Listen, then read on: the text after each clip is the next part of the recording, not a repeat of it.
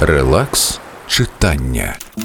О, весільна хора для того, хто її чує, звучить як попередження, ба швидше завчасний подзвін, а може навіть попередній, і дещо несправедливий вирок тріпотливому з радості людському серцю. Може, краще б ніколи не йти до танцю під цю сумну, як жіноча доля, і безконечно гостру, немов неминуче занесена сокира історії над кожною чоловічою головою мелодію.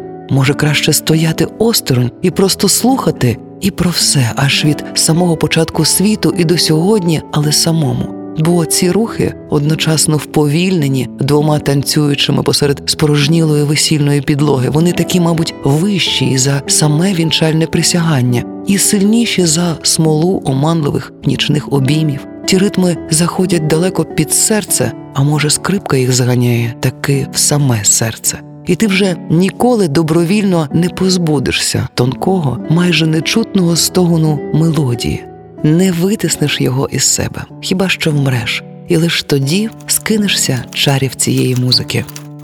Марія Матіос, Солодка Даруся. Релакс читання.